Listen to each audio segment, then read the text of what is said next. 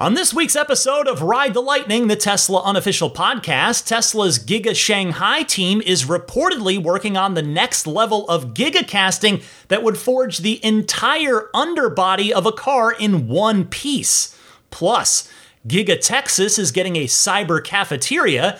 CarMax shares some interesting data about ICE cars that Model 3 owners leave behind, and more.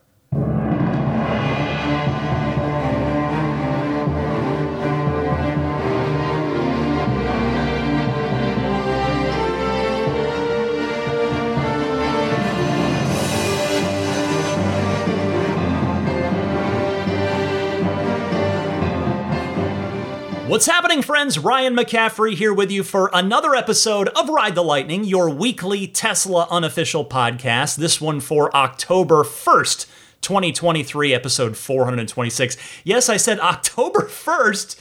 We are already in Q4. Q3 aka the quarter where we finally got the FSD transfer capability that we were all waiting for, has come to an end. Mostly. There is good news, though, and those of you that are affected by this already know, but for everybody else, I think this is just a good thing to know because it's Tesla doing the right thing for its customers. So, Tesla acknowledged that it will honor the FSD transfer for customers that ordered their new Tesla by the end of the third quarter, by September 30th. You no longer have to have taken delivery of the car by the end of September, the end of the quarter. And again, this is just the right thing to do. And kudos to Tesla for doing so because a customer should not be penalized for something that could be and probably is completely out of their control, such as, say, just like a random example.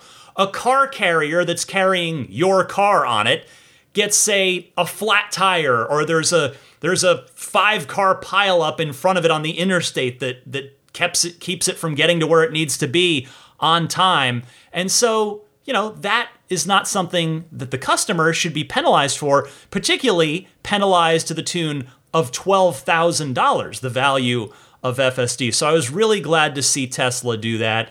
And maybe even a few of you out there took advantage of that and went ahead and took that second chance, if you will, to order a new Tesla and utilize the full self driving transfer capability. Next this week, uh, news that's not so good. That we started with good news, now not as good, and I know a lot of you are in the same boat, feeling a little pain with me on this one. First world pain, but pain nevertheless. The birthday present from Tesla that I talked about, which you know I have to pay for, 800 bucks for the the power rear liftgate retrofit well, that birthday gift has been rescinded. They they put the pack the wrapped present on the table and then we're like, "Nope, we're just to take that right back." It seems I will not be getting a power rear liftgate retrofit after all, at least not yet.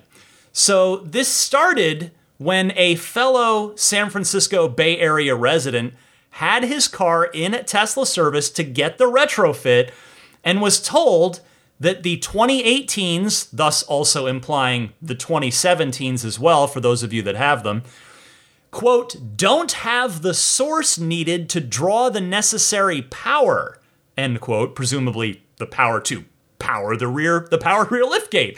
So you might, like me, think that sounds a little bit silly at face value, given that every Model 3 made in 2018 or earlier sits atop a 75 kilowatt hour battery pack, but obviously it's not that simple.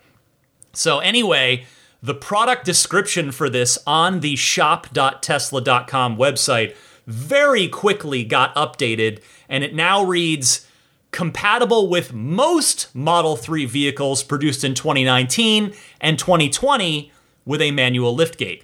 And indeed, Later on in that in this week, I did receive an email, as did everybody else that had signed up for this retrofit that has a 2017 or 2018, that told us our appointments were being canceled and that our cars were not compatible with this retrofit. I do, however, have a silver lining of at least optimism. I guess I wouldn't necessarily call it good news because it hasn't actually happened, but it is optimism. I checked in with a Tesla source of mine on this who told me that the communication from the engineering team to the service teams says that Tesla is working on a retrofit that will be compatible with the 2018 and 2017 Model 3s. No promises, certainly, but since this was not a customer facing document, this was totally an internal thing, I would have to imagine that the engineers would not simply be telling the service people that eh, to just to try and placate them because they're working on the same they're on the same team. There's no reason to mislead them at all. So I certainly am am happy to take that at face value and hope that at some point, hopefully not too far down the road, that those of us, the many of us in the 2018 group that want this retrofit will in fact be able to get it.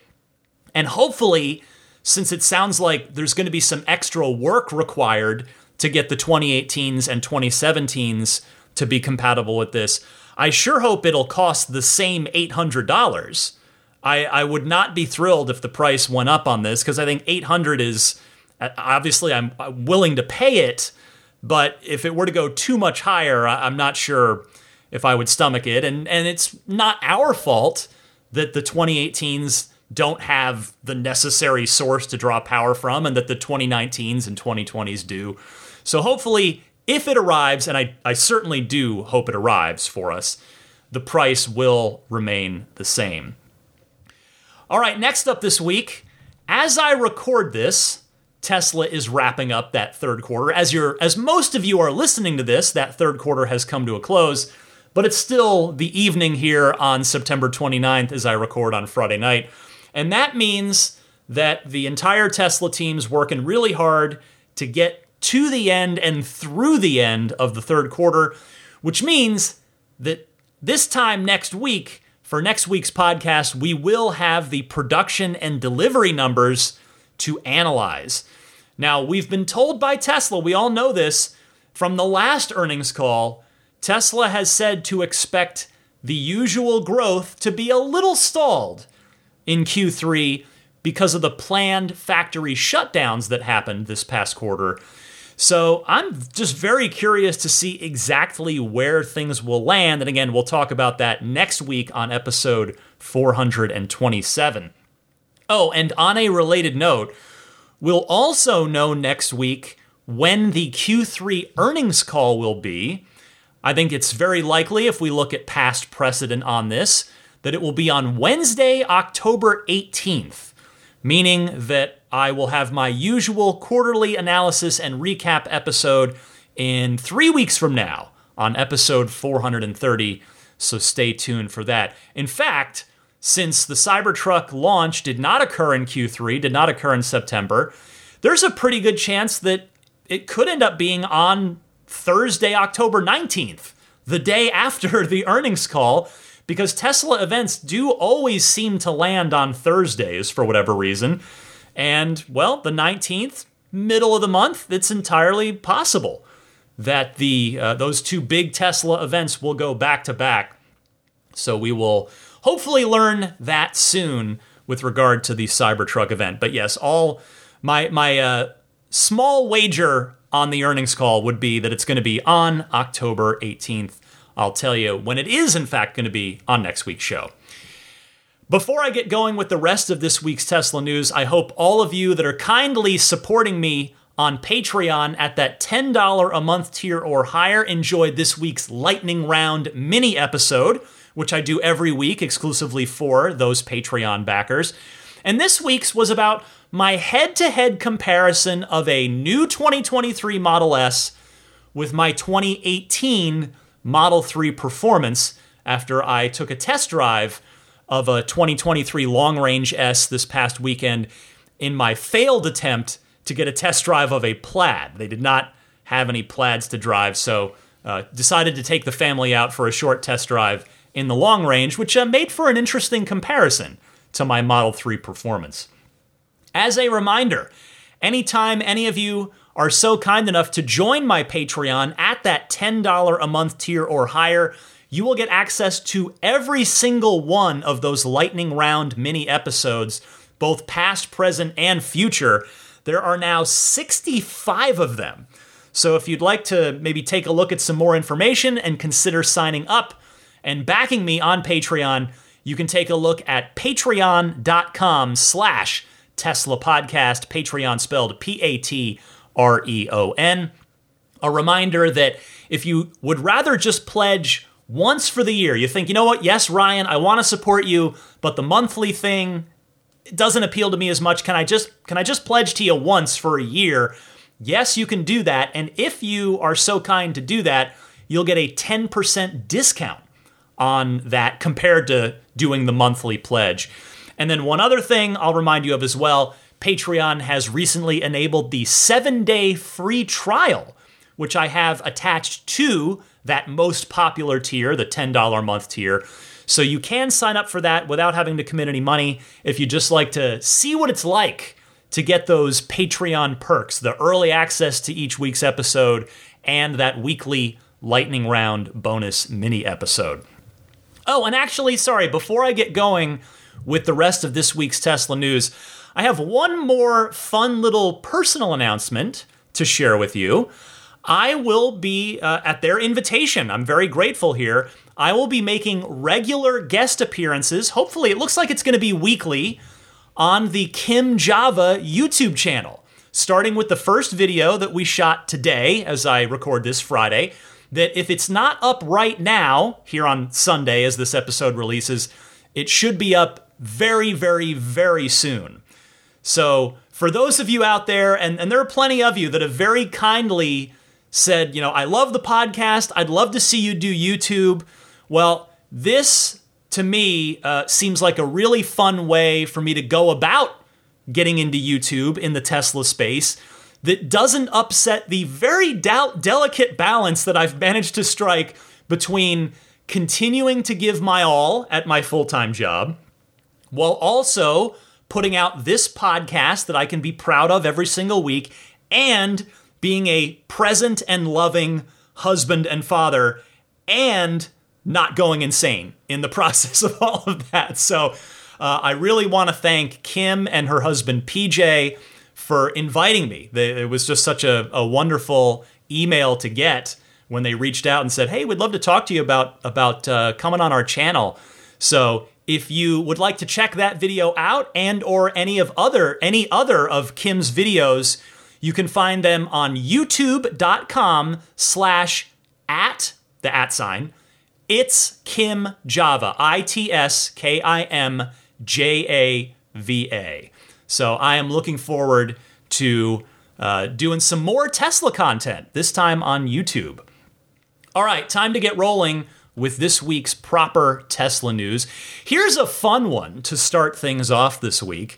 Tesla filed a permit for a 22,000 square foot cyber cafeteria at Giga Texas. Yes, that is Tesla's own words there. That is not Teslarati, who, who wrote the story I'm about to summarize for you, or anybody else's terminology. That is in the permit from Tesla, Cyber Cafeteria. And Tesla Teslarati writes, Tesla appears to be putting in some effort to ensure that its staff at Giga Texas is well supported. To this end, Tesla has filed a permit to build a rather expansive cafeteria for its workers at the complex one that seems to be inspired by the company's all electric pickup truck.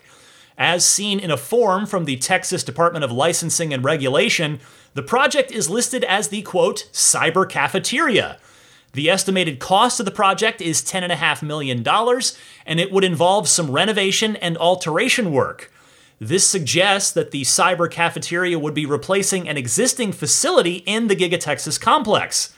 The project is expected to start on October 25th, and its completion date is listed at May 1st, 2024.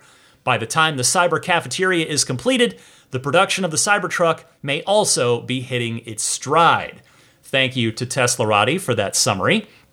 And I will say this I really do appreciate that Giga Texas seems to be designed and now being evolved around the idea of making it a genuinely really fun place to work. I mean, Giga Berlin started down this road as well with its community sourced graffiti art on the outside of the building, which is which is beautiful if you've seen pictures of it, or for some of you had the privilege to actually go there. But Texas now seems to be taking it to the next Texas size level by making a giant cyber cafeteria.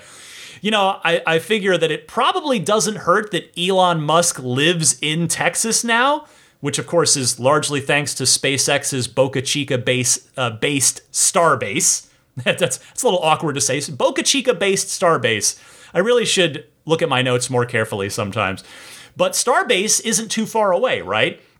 So Elon spends the bulk of his Tesla time at Giga Texas relative to the other facilities. And certainly Elon spending time there because of the Cybertruck production ramp. Production's about to get started, and I'm sure he's going to be popping in frequently to make sure that the production ramp is progressing through that S curve pretty slow, pretty smoothly, I should say. Hopefully, not pretty slowly. My goodness. And uh, we also learned, I'll add too, from Walter Isaacson's Elon Musk biography. More on that in a bit. We learned that the Generation 3 car, the $25,000 car, will now start production in Texas as well, rather than the original plan of Giga Mexico. So, all of that is to say that Giga Texas is likely getting more attention from Elon since he's seemingly spending more of his time there than at any of the other Tesla vehicle factories. So it is neat to see a, a big thing like this. The cyber, I wonder what the cyber cafeteria is going to look like. I think you can probably take it to the bank that the countertops will all be stainless steel because they often are in kitchens and restaurants as it is. So yeah, that and probably the same alloy, right? I wouldn't be surprised if it's you know scrap alloy from from uh, starship construction or what have you. But that will probably be a pretty cool cafeteria when it's all said and done. But you know, setting all of that aside, everything that we are hearing and seeing about Giga Texas seems to indicate that it's a pretty futuristic, pretty cool place. We're also expecting in a future phase for there to be public space outside because it's right along the river there. So, you know, it's when it's all said and done, Giga Texas could end up being a really cool, really futuristic kind of building.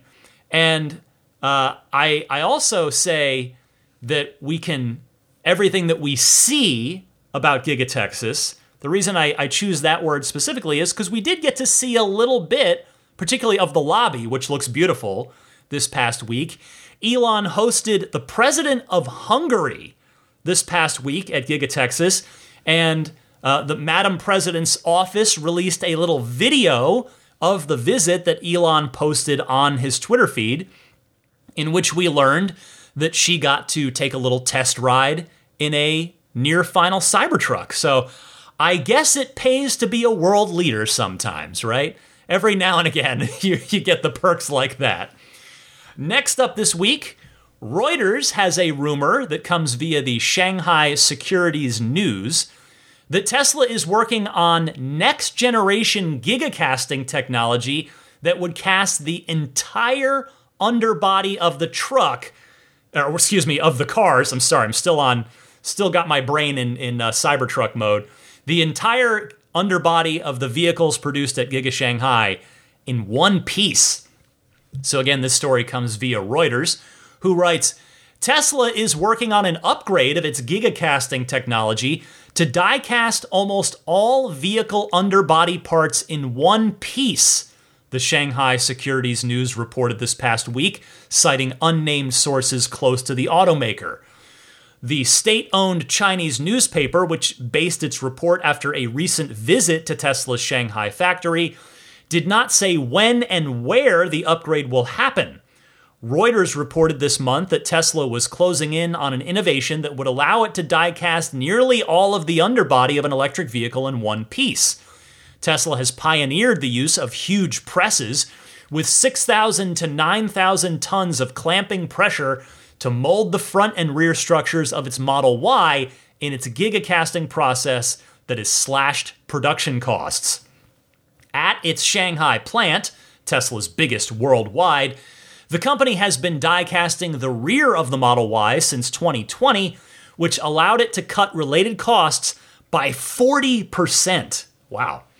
Well, Reuters has hit on big scoops like this before, and while honestly I wouldn't put this quite in the same scoop group, if you will, as, say, when they scooped the existence of Project Highland, this is still certainly a notable story. So thank you to Reuters.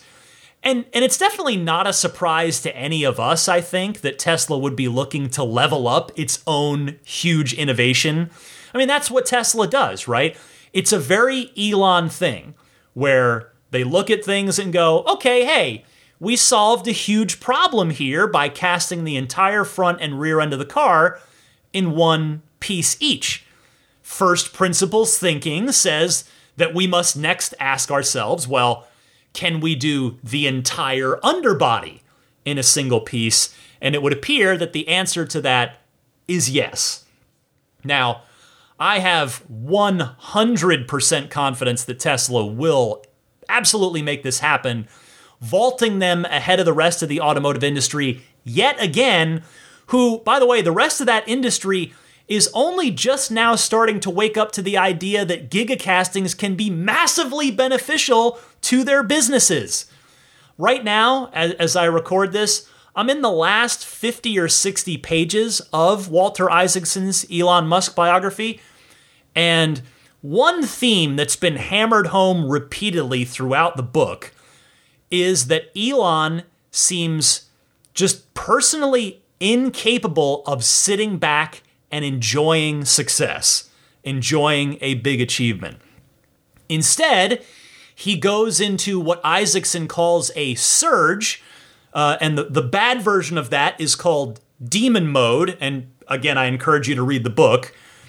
But the surge that Isaacson talks about and observed during his two years of shadowing Elon is such that Elon will, instead of enjoying success, push his team forward to tackle some much bigger problem than the one that they just solved.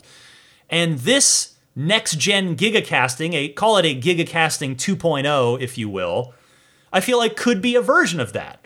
Because gigacasting, Tesla's proven it. It works. So, you know, Elon probably came in and said something like, well, are the laws of physics stopping us from doing the entire underbody in one piece? And then when his engineers answered no, Elon probably responded with something like, okay, well, let's go figure it out. So, certainly an evolved gigacasting process would be beneficial to all of Tesla's vehicles, but I'd have to think that it's being primarily developed with that Gen 3 car in mind because with the sheer volumes that Tesla's talking about for that car, I know I, am like a broken record with this on the podcast but it just can't be said enough. Tesla is talking about building three to five million of just that car every single year. Not to mention the fact that it's going to be a have a $25,000 or so price objective. And so an innovation like this, a, a full underbody gigacasting, is crucial to achieving both of those goals, the high volume and the low price point for the customer.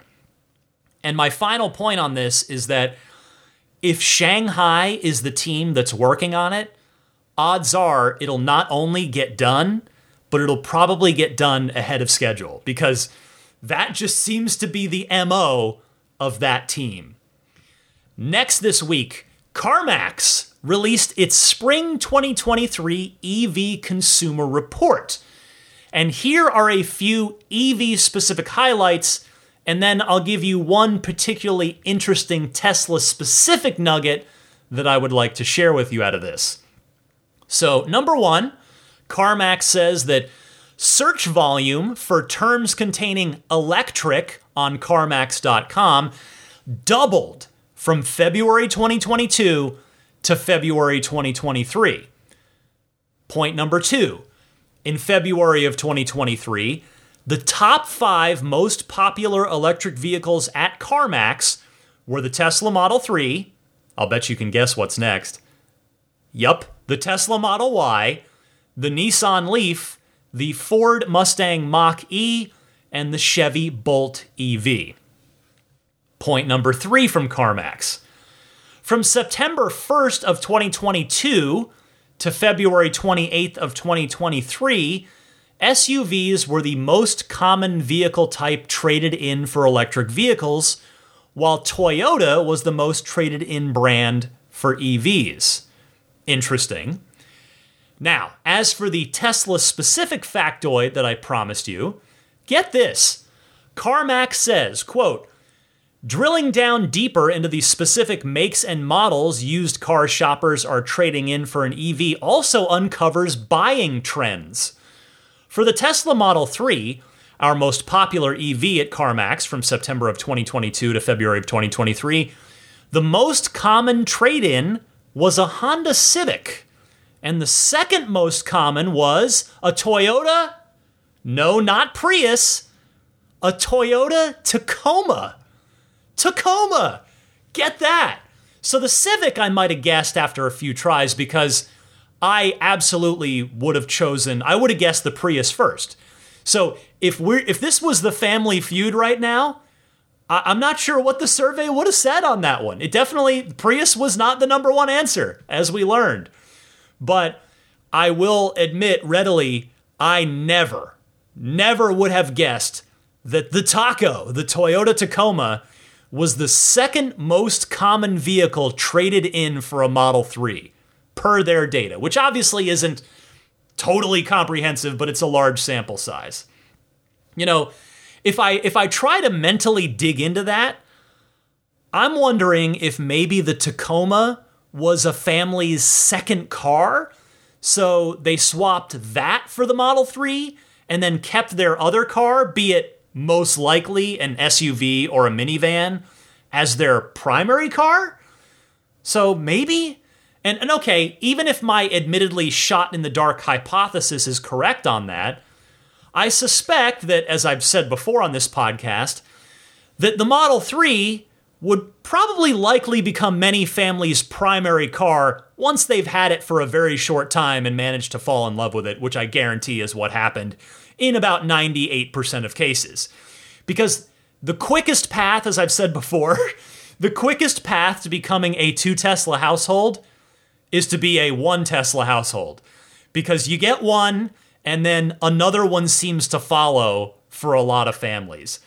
That's what's going to happen in my house as soon as Tesla builds one of the two vehicles that I'm waiting for. But for most people, the three is likely very often paired with a Y.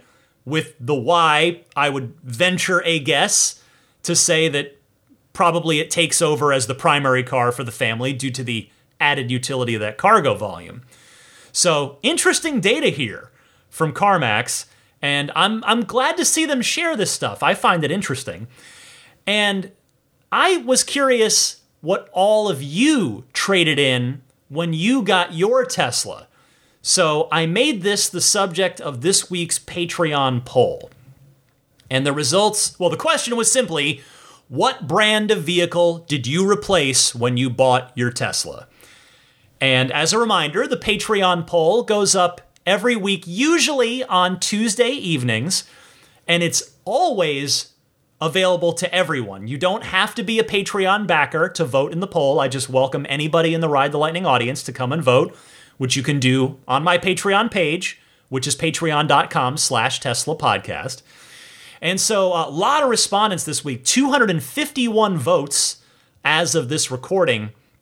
Number one, by a reasonable margin, was Toyota slash Lexus. Yeah, I, I went ahead and lumped them together I could have separated them, but I, I already had like over a dozen entries because I wanted to try and include as many car companies as possible. So I grouped Toyota and Lexus together. I grouped Nissan and Infiniti and Honda and Acura, Volkswagen and Audi, uh, just wherever it was appropriate, Hyundai and Kia. But 21% of you who responded said that you traded in you ca- or you came from a Toyota or Lexus. 16% of you said you came to Tesla from a Honda or Acura. And those were those were pretty clearly the top two. No other car maker got a double digit vote percentage. GM and Ford each got 9% of the vote, and it trickles way off from there. So, thank you to everybody that took the time to vote in this week's Patreon poll. I've got a couple more news stories to talk to you about before I get to your phone calls in the Ride the Lightning hotline. But before I do that, let me mention that Ride the Lightning is brought to you in part this week by Oracle NetSuite. Business owners, tell me if any of this sounds familiar. Your business gets to a certain size and the cracks start to emerge. Things you used to do in a day are taking a week. You have too many manual processes. You don't have one source of truth. If this is you, you should know these three numbers 36,000, 25, 1. So 36,000, that's the number of businesses which have upgraded to NetSuite by Oracle. NetSuite is the number one cloud financial system streamlining accounting, financial management, inventory, HR, and more. 25. NetSuite turns 25 this year. That is 25 years of helping businesses do more with less, close their books in days, not weeks, and drive down costs. And one, because your business is one of a kind. So you get a customized solution for all of your KPIs in one efficient system with one source of truth. Manage risk, get reliable forecasts, and improve margins. Everything you need all in one place. Like, I'm a one man show today, but who knows? Maybe one day Ride the Lightning will turn into its own company with an actual team. And if and when that day comes, I will look to NetSuite to help make managing my business easier by keeping all of my most important business tasks in one place. Right now, download NetSuite's popular KPI checklist designed to give you consistently excellent performance absolutely free at netsuite.com slash lightning.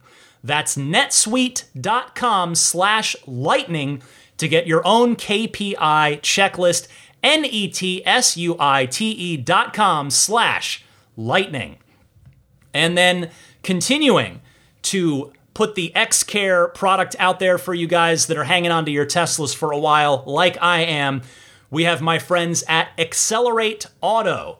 So this week's Ride the Lightning is also brought to you in part by my friends at Xcelerate Auto, former Tesla employees themselves and current Tesla owners, longtime Tesla owners who wanted to fill a void here. The, there was no extended warranty option in the market for a long time after Tesla stopped offering their own extended warranty plans. Well, Tesla's back now, but it's just with a fixed two year, 25,000 mile extended warranty plan. XCare is far more flexible. You can tailor your policy to your needs. XCare offers up to 10 years and up to 125,000 miles after your factory warranty is up. I have an extra three years and an extra 40,000 miles for my XCare plan. Uh, they also have the same $100 deductible and 24 7 roadside assistance that Tesla's own extended warranty plan does. But XCare offers rental reimbursement and trip interruption coverage, which Tesla does not. So check them out see which plan is right for you, go to xcelerateauto.com slash xcare. That's X-C-E-L-E-R-A-T-E-A-U-T-O dot com slash X-C-A-R-E. And don't forget to use the discount code LIGHTNING for $100 off your purchase. All right, back to this week's Tesla news. Tesla is reportedly increasing the orders for its Dojo D1 supercomputer chips. The D1 is a custom Tesla application specific integrated circuit, aka ASIC, that's designed for the Dojo supercomputer, and it is reportedly ordered from Taiwan Semiconductor Manufacturing Company, who we all know better as TSMC. I saw this written up on Teslarati, who writes, Citing a source reportedly familiar with the matter, Taiwanese publication Economic Daily noted that Tesla will be doubling its D1 Dojo chip order to 10,000 units for the coming year.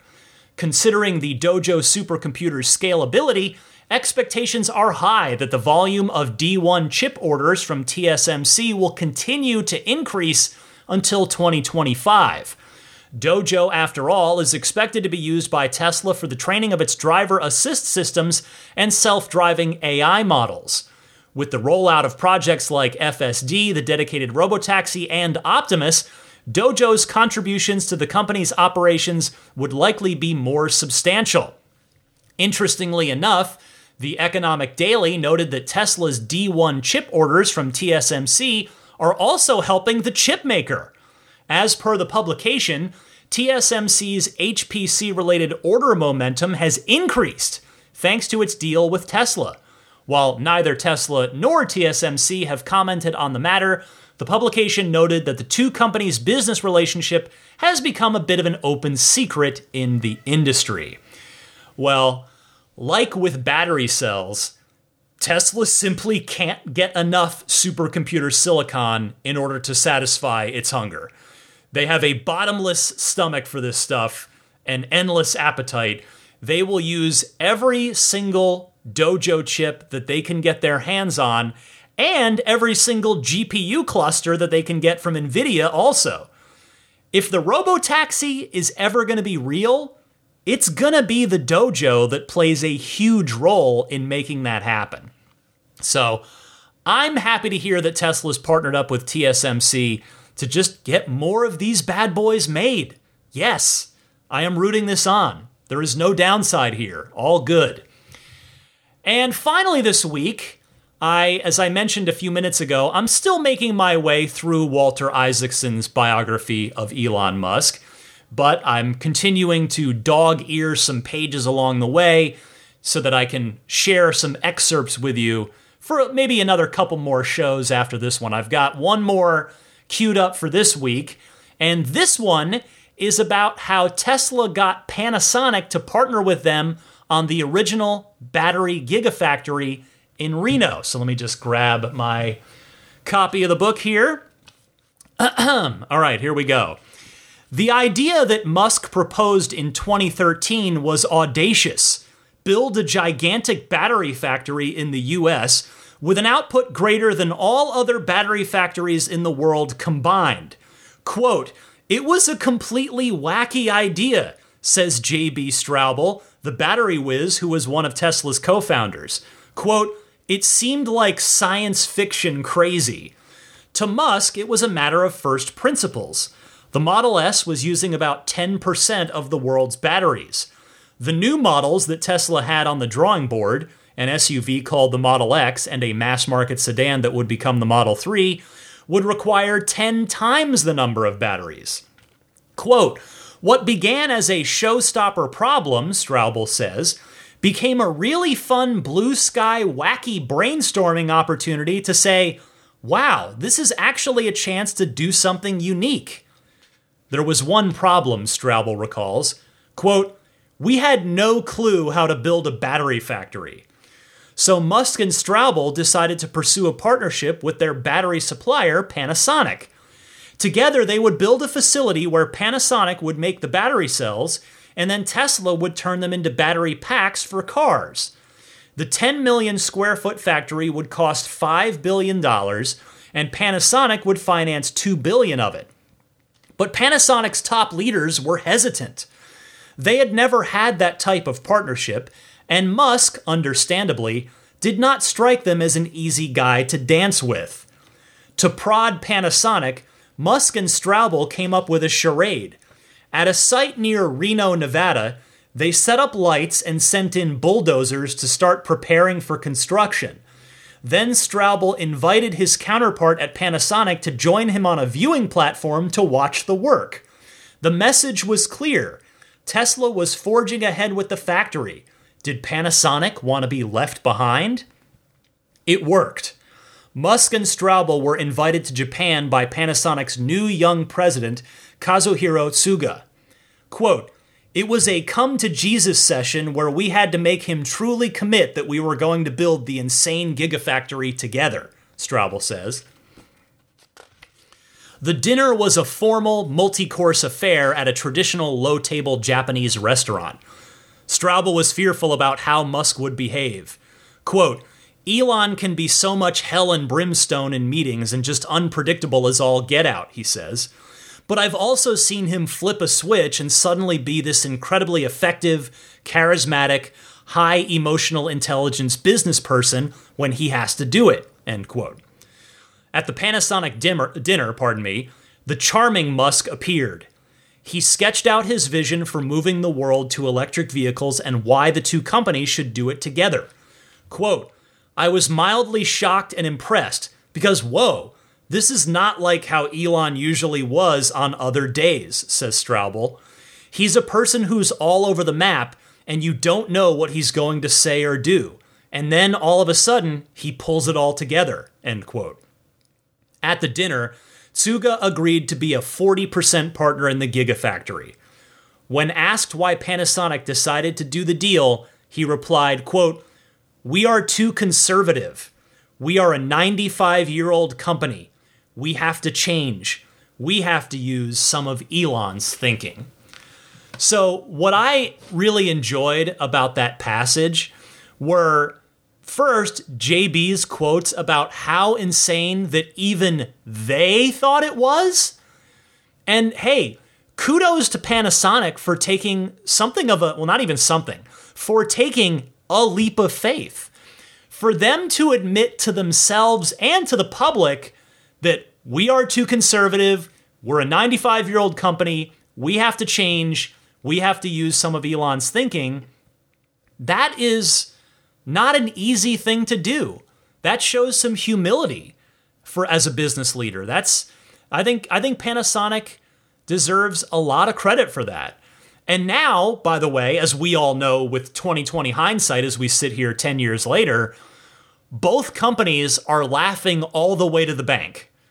And also to a, smiling to a greener future for all of us, quite frankly. I mean, there is zero question that Tesla would not be where it is today without Panasonic and without the Gigafactory. I mean, they simply would not be able to put up the production numbers that they have without the batteries that are supplied in Nevada. So I just thought this was a really, really cool anecdote in the book for me, and I hope you enjoyed it as well. Next week, I'll give you a little teaser. If you're not reading the book, if you are, I guess you could just fast forward through these parts of the podcast if you want. Next week, I will read you an excerpt on the origins of the Cybertruck. But again, you're welcome to beat me to it if you're interested in reading the book yourself. I will say this being almost at the end, I'll give you my final thoughts on the book next week, but I'll give you my near final thoughts now. And, and that is I find the book to be pretty even handed about Elon.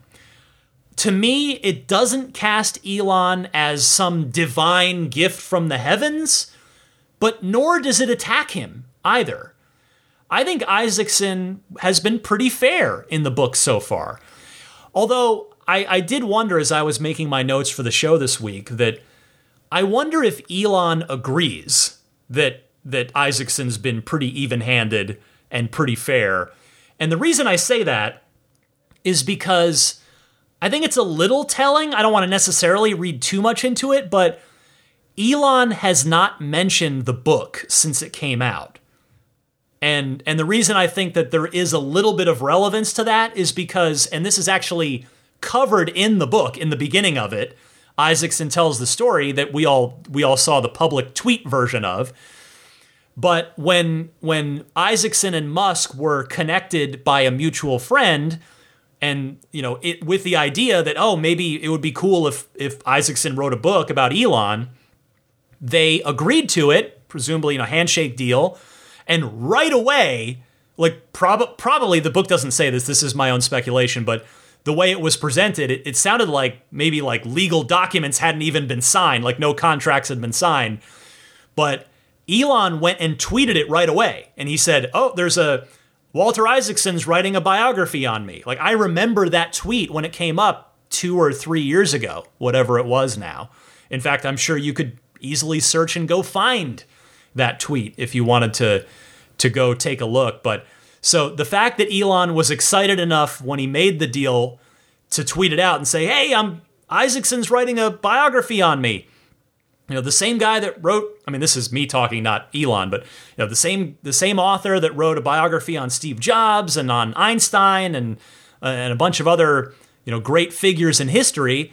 And Elon tweets about it excitedly, and now the book has come out, and Elon hasn't said a word about it publicly. So I don't know if there's anything to read into that or not. But anyway, I'm enjoying the book. I hope you've been enjoying these uh, couple of excerpts that I've read for you. As I said, I've got at least one more for you next week, and then we'll see after that. But anyway, that is the end of this week's Tesla news. Stick with me. I've got some of your excellent Ride the Lightning hotline phone calls coming up right after this. Hi, this is Franz von Holzhausen, and you're listening to Ride the Lightning with Ryan McCaffrey, the Tesla unofficial podcast. I took a quick little break after recording that main news block there, that 45 minute chunk of the show, got a sip of water, and refreshed my Twitter feed. And I'm glad I did because here's a here's an interesting little nugget to share with all of you, and maybe some of you would want to participate in this.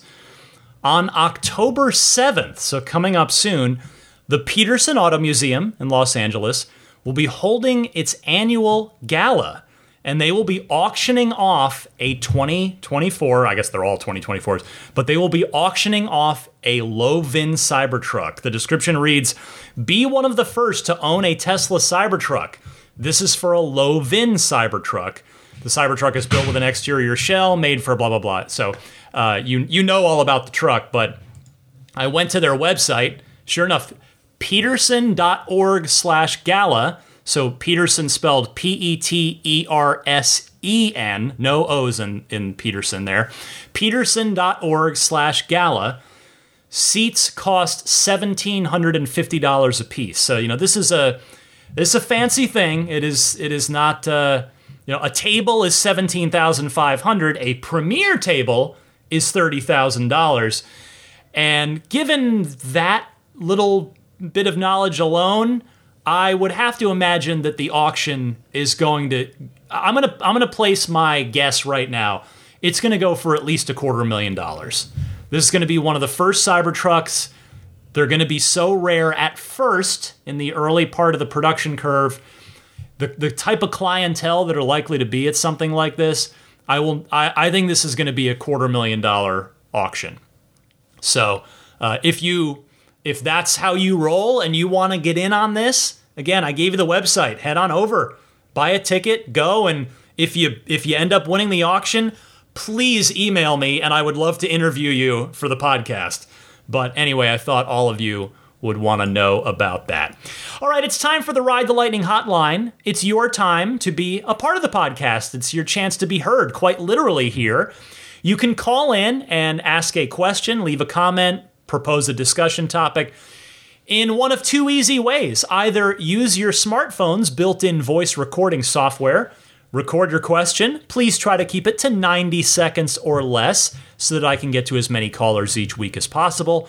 And then email that file to me at my Tesla podcast address, which is teslapodcast at gmail.com. Alternatively, you can call and leave a message on the Ride the Lightning hotline. You can do that anytime, day or night. Just call the toll free number, which is 1 888 989 8752. Again, that's 1 888 989 TSLA. And if you know someone special with an upcoming birthday, anniversary, graduation, or some other special occasion, you can give them a unique gift of recorded voices from friends and family telling them why they are special. The recordings can be podcasted or put onto a keepsake. Visit lifeonrecord.com to learn more.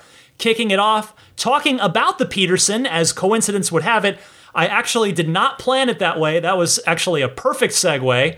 That worked out wonderfully. Anyway, here's Andrew from Orlando. Hey, Ryan, this is Andrew from Orlando, Florida, except I am not reporting in from Orlando, Florida for once. I am actually in Los Angeles, California right now, more specifically at the Petersen Automotive Museum. Ryan, thank you so much for telling us all about the Tesla exhibit here. wow. I, you know, first of all, I don't think I would have known about the exhibit if it weren't for you, but oh my gosh, words cannot describe. I'm almost speechless about how good this exhibit is. It is so much better than what I thought it was going to be. So thorough. As an engineer, I was geeking out by how, how thorough and detailed it was. Seeing the structural battery pack 4680, you know, Model Y, seeing the batteries there as part of that. Uh, seeing the, the exploding view of the cars, seeing the original Model S prototype. Uh, oh my gosh, the, all the all the the uh, roadster stuff. But the coup de grace for me was seeing a Cybertruck for the first time in person. Again, from Orlando, we don't get a lot of the, the test vehicles, the, the you know the, the spottings that have been happening over the past couple of years uh, out in Florida. We're not in California or Texas. So I've not been able to see one in person, but now seeing it in person, finally, I get the design language. I think the car is actually stunning. I love the lines of it. I love how much room there is in the car, and I get it. This isn't the final version, and the final version is even better. But I can tell you, Ryan, and you know, because I was talking offline about this, after seeing it in person, immediately standing next to the original prototype here at the Petersen, I went ahead and finally placed my Cybertruck order, my $100 down. It's in Tesla's bank account.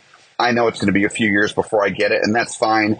You know, Ryan, how much I love my Model S, my 2022 Palladium long range. It's the best car I've ever owned. I was already planning on keeping it for a few more years anyway, and then I'm getting my Cybertruck because this car, oh my gosh, it is stunning. I encourage all the listeners for the next, what is it, another month or so, while this exhibit is still here at the Petersen, come down and check it out. It's awesome.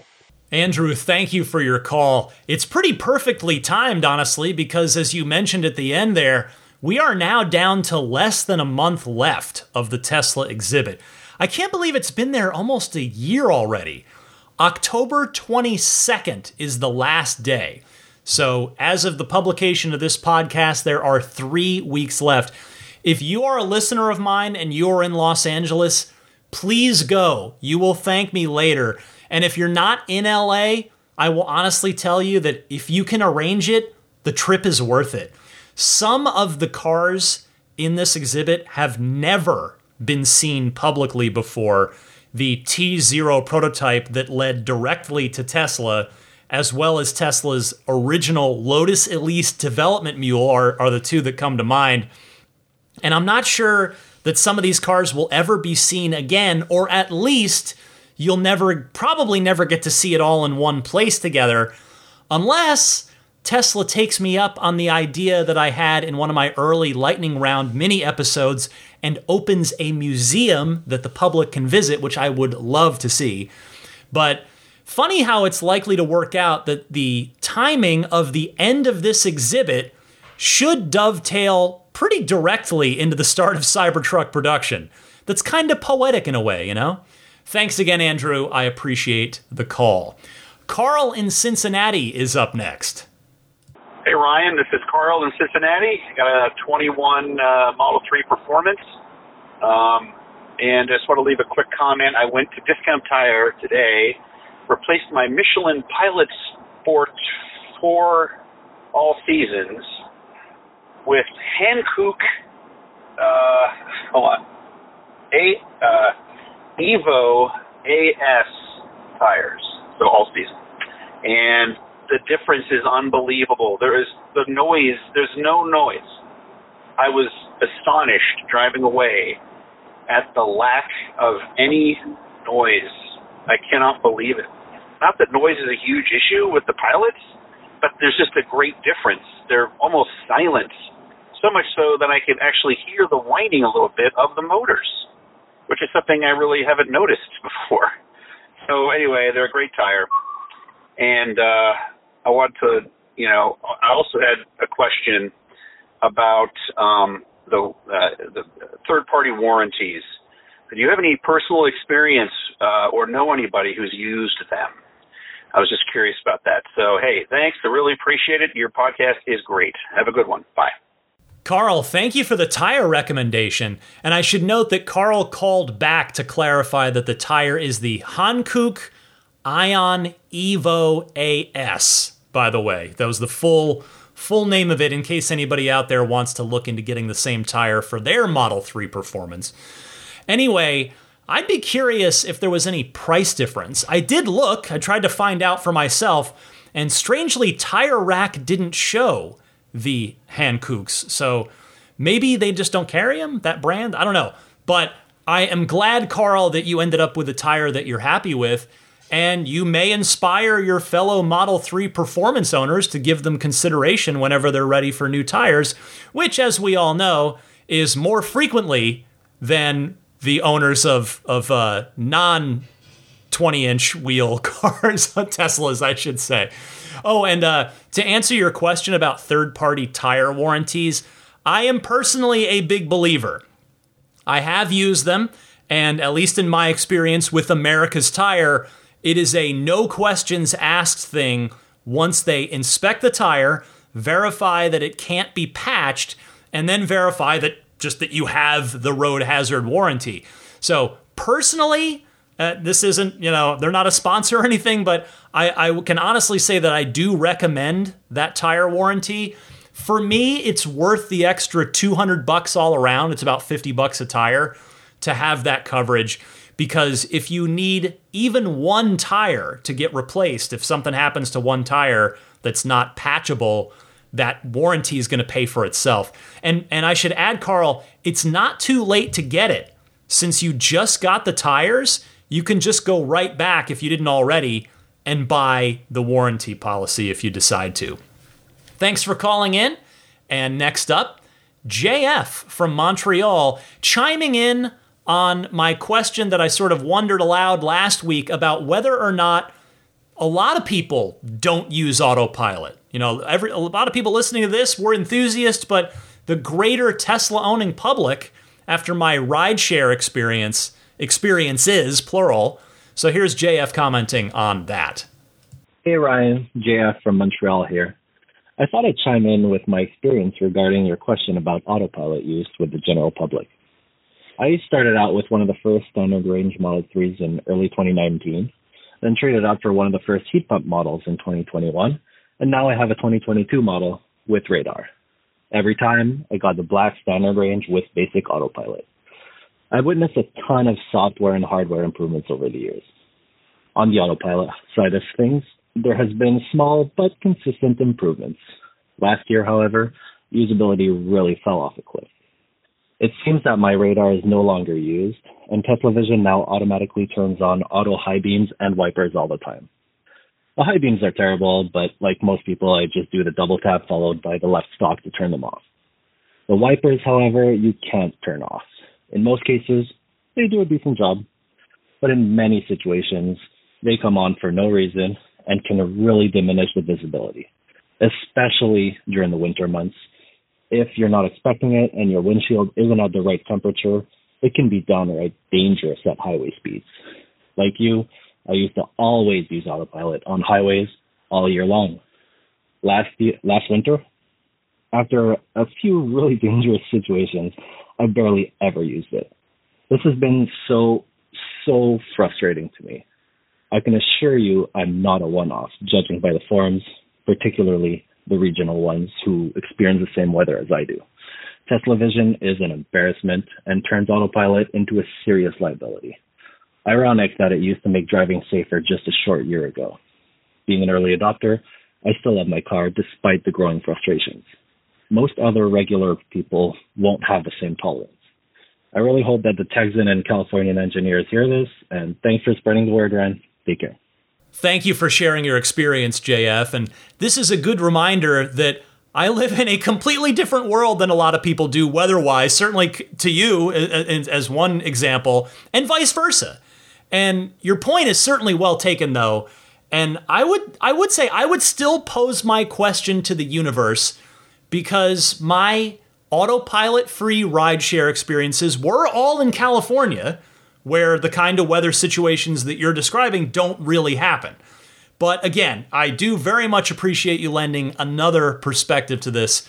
Thank you for your call. In fact, here's one more call on this topic before uh, I have to wrap it up and move on. Here's Richard from Atlanta. Hey, Richard from Atlanta. I am a Model Y driver and rideshare driver. I'm calling to respond to your rideshare autopilot question you had. Uh, main reason is that people are hiring a driver. It's not very professional if the car is driving, you're just sitting there twiddling your thumbs. Secondary reason is a lot of people are just scared to death of the idea of their car of a car driving them. So you drive the car so that they just feel more comfortable. And the final thing is is that autopilot is just not as smooth as I am. A lot of first time electric riders get can get a little motion sick and making it a little bit smoother on the acceleration, deceleration kind of helps that out. Why I drive in chill mode as well. Appreciate the show, man. Catch you next time. Richard, those are all very valid reasons to not engage autopilot when you're driving rideshare. Thank you very much for taking the time to call in and share it from your side, the driver's seat in a rideshare experience. I do really appreciate it. And I appreciate everybody who is kind enough to take the time to call into the podcast. I will get to more of your calls next week. So if you've got a question, comment, or discussion topic, feel free to call in. I gave you the instructions for that at the top of this segment. And with that, stick around. I'll be right back with a bit more Ride the Lightning coming up for you right after this. This is Steve Downes, the voice of Master Chief Sierra 117. You're listening to Ride the Lightning, the Tesla unofficial podcast. You know, that Cybertruck looks a lot like a warthog, doesn't it? Master Chief, out. Well, I don't really have anything to share with you as far as what's going on with my car since the trunk retrofit is sadly not happening. So I will go right to the pro tip of the week, which comes from Kathy in North Carolina. Hello, Ryan. This is Kathy calling from beautiful North Carolina. Thank you for all that you do and keeping us informed of everything Tesla. Maybe two weeks ago, it was being talked about the new update where the vehicle was handling speed limit changes a little bit better. And there was a little bit of chatter about using that scroll wheel and inching up or inching down the speed limit a mile an hour at a time if you inch it. But I've noticed if you take your thumb and put it on that scroll wheel and give it a little flip like you're just trying to spin it, the speed limit will change at five mile an hour increments, either up or down. Hoping this will help some of the people out. Thanks again for all you do. Bye bye. Thank you very much, Kathy. You know, this one is probably on the Mount Rushmore of pro tips. I personally use this one basically every time I drive the car at some point or another. And I think it's become so normalized for me that I've actually forgotten that yes, this is a totally valid pro tip that's worth remembering and reminding people about from time to time because it's not super obvious. So, Kathy, thank you very much for calling in to remind me and to, re- to maybe share it for the first time with some newer Tesla owners out there I really appreciate your call. If anybody else out there has a pro tip of the week that you'd like to share with me and your fellow Tesla enthusiasts and owners, I tried to say both of those at the same time, and my brain just froze instead. It just decided, you know what, I'm not going to do anything right here. We're just going to hang on until you figure this out. So, anyway, uh, you can call in in one of the two easy ways that I told you about earlier in the podcast if you've got a pro tip of the week. All right, let me mention some friends of the podcast that hopefully can be of use to you, maybe now, maybe sometime down the road. I start as usual with abstractocean.com. They've got a million awesome products that are available for you to use and purchase. Purchase, then use, different order. You purchase them first, then you use them. Anyway, uh, interior lighting kits, the drop in cup holder stabilizer, the fourth generation tempered glass custom fit screen protectors, all kinds of great stuff. Head on over, just check it out. See what they've got, see what catches your eye at abstractocean.com. And if anything does catch your eye that you add to your online shopping cart, use the coupon code RTL Podcast at checkout to get 15% off of your first order. That's RTL Podcast, all one word no spaces. Meanwhile, the Snap Plate and the new Snap Plate Plus are available at everyamp.com slash RTL. And there's a coupon code now as well. Thank you to the Every Amp folks for offering that. The coupon code is simply RTL. And the snap plate is the front license plate bracket that I recommend using instead of the one that Tesla gives you, because the one that Tesla gives you sticks to the front of your car with an automotive, automotive adhesive. And so if you ever want to take it off, it's going to leave behind some nasty tape residue. I've seen it. I've seen cars with it pulled off, and it's not pretty. So get yourself a snap plate or the snap plate plus at everyamp.com slash RTL. Uh, it is the nice, clean, minimalist front license plate bracket that snaps on and off in seconds, but when it's on, it's on there securely. And the snap plate plus is gonna just not break. It is super strength optimized with hardened features for maximum strength. Both of them are made from recycled, made in the USA plastics with stainless steel reinforcements. So check that out. Meanwhile, budgetsafesolar.com. Check them out if you're in the market for solar for your home or business. I'm sure you'll try Tesla Solar, but if for whatever reason that ends up does not end up being a good fit for you, I hope Budget Safe Solar will be on your list as well. They now offer home battery storage as part of their installations as well, so you can get the full clean energy, stay off the grid kind of package there, which I'm lucky enough to have as well. Get yours at budgetsafesolar.com for your home, business, or both. And if you do end up proceeding with an installation with them, please use the referral code RTL. Immaculate Reflections is an awesome detail shop, professional detailer here in the greater San Francisco Bay Area. So if you're in this area or gonna be in this area, boy, do I recommend treating your car to a spa day at Immaculate Reflections. Maybe you want to do ceramic coating, which is the next generation version of wax, so that you don't have to wax the car for the next three to five years. That ceramic coating applied by a professional detailer like Immaculate Reflections is going to keep that car just beating water right off of it very easily for the next number of years. Maybe you want to do paint protection film on the front of the car or the some different key areas, rocker panels, that kind of thing. Maybe you want to go all out and do PPF over the entire car. Maybe you want to do paint correction. Take all the factory flaws that and just flaws that have come later from little, you know, swirls and scratches. It happens. They'll uh, they'll take those out for you too. So immaculate reflections. Go to irdetailing.com, and if you reach out through the website there and, and you end up booking in some work, make sure you mention up front that you're a Ride the Lightning listener. And if you do that, there will be a nice little Ride the Lightning discount waiting for you.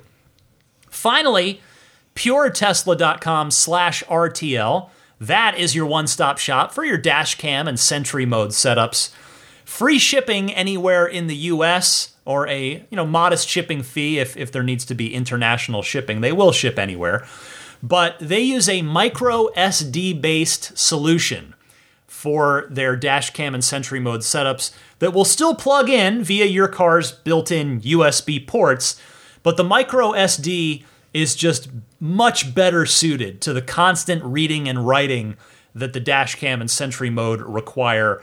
So I'm a fan of this. I use it. Go to puretesla.com slash RTL if you'd like to order their kit.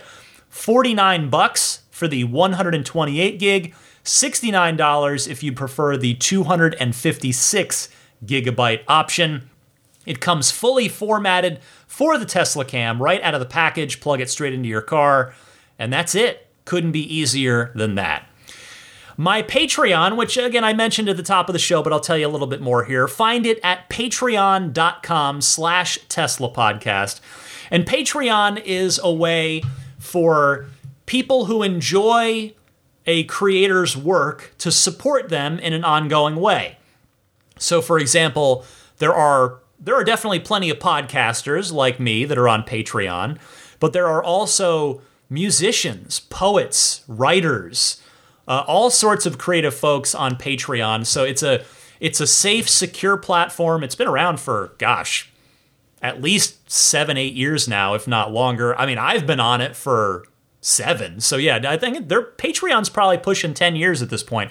Anyway, uh, that is, it's a nice, easy, safe, secure, convenient way that you can go and if you want to support my efforts here with Ride the Lightning, you can voluntarily do so at patreon.com slash Tesla podcast.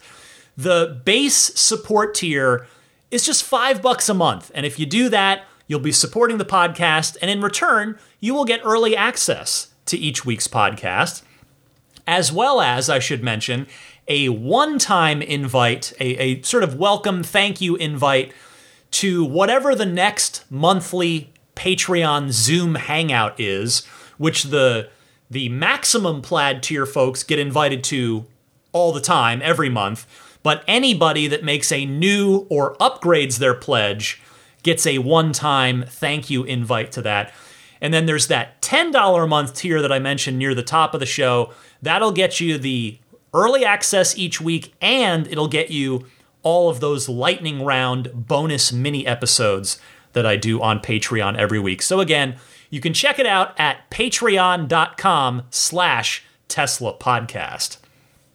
You can get this podcast for free, of course, on any of the major podcast services Apple Podcasts, Google Podcasts, uh, TuneIn, Spotify, YouTube Podcasts now as well. Wherever you decide to get it, just make sure you hit the follow button or subscribe button or, or whatever the button is on that particular podcast service. It's free. It just means that every time there's a new episode, which it's easy with this podcast because it's always 9 a.m. Eastern, 6 a.m. Pacific every Sunday, but it will push that new episode out to you so you don't have to remember to go and download it or you know go down and stream it each and every single week. It'll just happen automatically for you. And I guess finally, my email address, teslapodcast at gmail.com, if you'd like to email me for any reason. I'm also on Twitter and Instagram. I'm the same handle on both, so you can find me on either of those at DMC underscore Ryan. And my referral link, if you need one, uh, I hope you. It seems like you probably don't at this point because nobody's used it in a while, which is totally fine. As I've said, I've the referral program has been very, very good to me over the years. So I'm glad people are finding friends, family members, coworkers, etc. to use. But if you are purchasing a new Tesla and you don't have any other referral link, go ahead and feel free to use mine. Use somebody's because there's the $500 off the purchase of the car plus three free months of FSD as well. So if you do want to use mine, you have to order through this link. So type in your browser ts.la slash Ryan73014, and that will take you to the Tesla Design Studio on Tesla.com, where you can choose whichever of the four vehicles that you'd like to configure and order. And it will, when you place that order, it will do so with those referral bonuses baked in there. And that will just about do it, other than saying hello and thank you to the Plaid, Maximum Plaid, and Roadster in Space tier backers. I'll say hello to the latter first. Thank you so much to Pete White, Lyle Austin, Steve Radspinner, Fernando Cordero, Lawton from Chicago, who I just did our, our monthly one on one hangout with. Uh, that's that's the extra perk that the Roadster in Space tier backers get, is they can elect to have a one on one conversation with me each and every month. And Lawton usually takes me up on it. And I tell you, the hour always flies by. We always have a good conversation. So uh, thank you, Lawton, for your continued and generous support, as well as Sean Neidig, Neil Weaver, Jackson Wallace, Rolf and Jennifer Evers, Howard Anthony Smith, Victoria Iacovetto, Tesla Hitchhiker 42, Carol Weston, and Robert from near Philly. Next, the Maximum Plaid Group. A big thanks goes out to Jonathan Wales, Cameron Clark, Daniel Grummer, Seth Capello, Nick and Tony, the Galpin family, Ryan from New York City, Darren Nickel, Kaz Barnes, Brett Libano, Patrick Wisneski, Gil Cabrera, Watley, Mark Eversole, Todd Badger, Joe Edgel, Kevin Yank, the Tesla Owners Club of San Joaquin Valley, Michael Williams, Will Stedman, Derek Nesselrote, Justin Perez, Jeremy Harris, Chris Beach, Tom Mills, Corey O'Donnell, Aaron, John Cody, Joel Sapp, Paul Casarino, Richard Corley, Chris Osborne, KB, We Drive Tesla EV Luxury Car Rental in Oahu, Ken Epstein, Doug Carey, James Gregory, Adam Lavoy, ContactOneCallCenter.com, Jason Chalukas, Travis Krenzel, Bruce Otterstein, Tom Behan, Josh Pennington, Matt Kalin, John from Cream Ridge, New Jersey, Sean Tisdale, Dustin Hart, and Michael Gallo. I'm hoping that many of you will be able to make it to the next Patreon Zoom Hangout, which is going to be happening this next weekend. I'm going to send out the invites. Hopefully, by the time most of you hear this, I'm going to do that next Saturday. So look for, uh, you know, I send out an email, I send out a calendar invite, and I make a post on Patreon. So hopefully, one of those finds you if my calendar invite or email goes to a spam folder, which can happen, I know. But in any case, I look forward to the next group Patreon Zoom Hangout. Those are always fun. And finally, I want to say hello to the Plaid level supporters. The Plaid level is no more, but these folks continue to very kindly pledge at that level. So, in return, they, of course, get all of the perks and bonuses that they are uh, deserving of. So, thank you very much to George Cassiopo, David Brander, Logan Willis, Peter Chalet, Eric Randolph, Dory and Steve Guberman, the Tesla owners of Taiwan, Ron Lee, Charlie Gillespie, David Perella, Dennis Peak, Jeff Angwin, Chase Cabanillas, the Lydia family, Aaron Altschul, Jared Brown, Jerome Strack, Jamie Dalton, the Tesla Owners East Bay Club, Mike and Barbara from Louisville, David J. Howes, Matt Nixon, the Tesla Owners Club of Wisconsin, Ish, not Elon Musk, Peter, and the Bear Boys of Colorado. All right, my friends, that brings me to the end of another week of plenty of Tesla news. No shortage of things to talk about, thank goodness. I, I as I've said many times, uh, looking back, I could not, I quite literally could not have picked a better car company to do a weekly podcast on. There is just no shortage of cool and interesting things to talk about in the world of Tesla each and every single week. And I'm so grateful to all of you for taking the time to join me on this podcast each and every single week. So, a sincere thanks to all of you for your time, for your attention. I really, really do appreciate it because your time's super valuable, and it's it's quite frankly it's a, it's humbling that you would choose to spend an hour plus of it here with me on Ride the Lightning.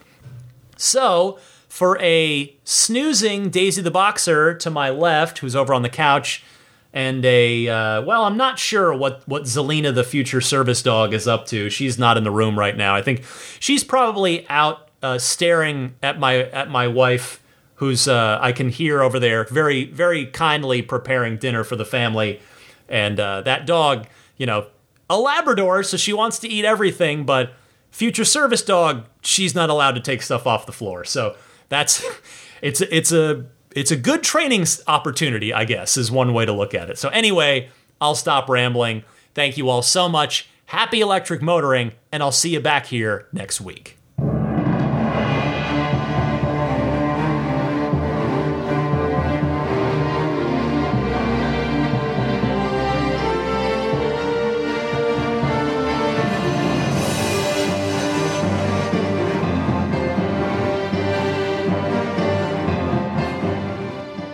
I mean, I think a Tesla is the most fun thing you could possibly buy ever.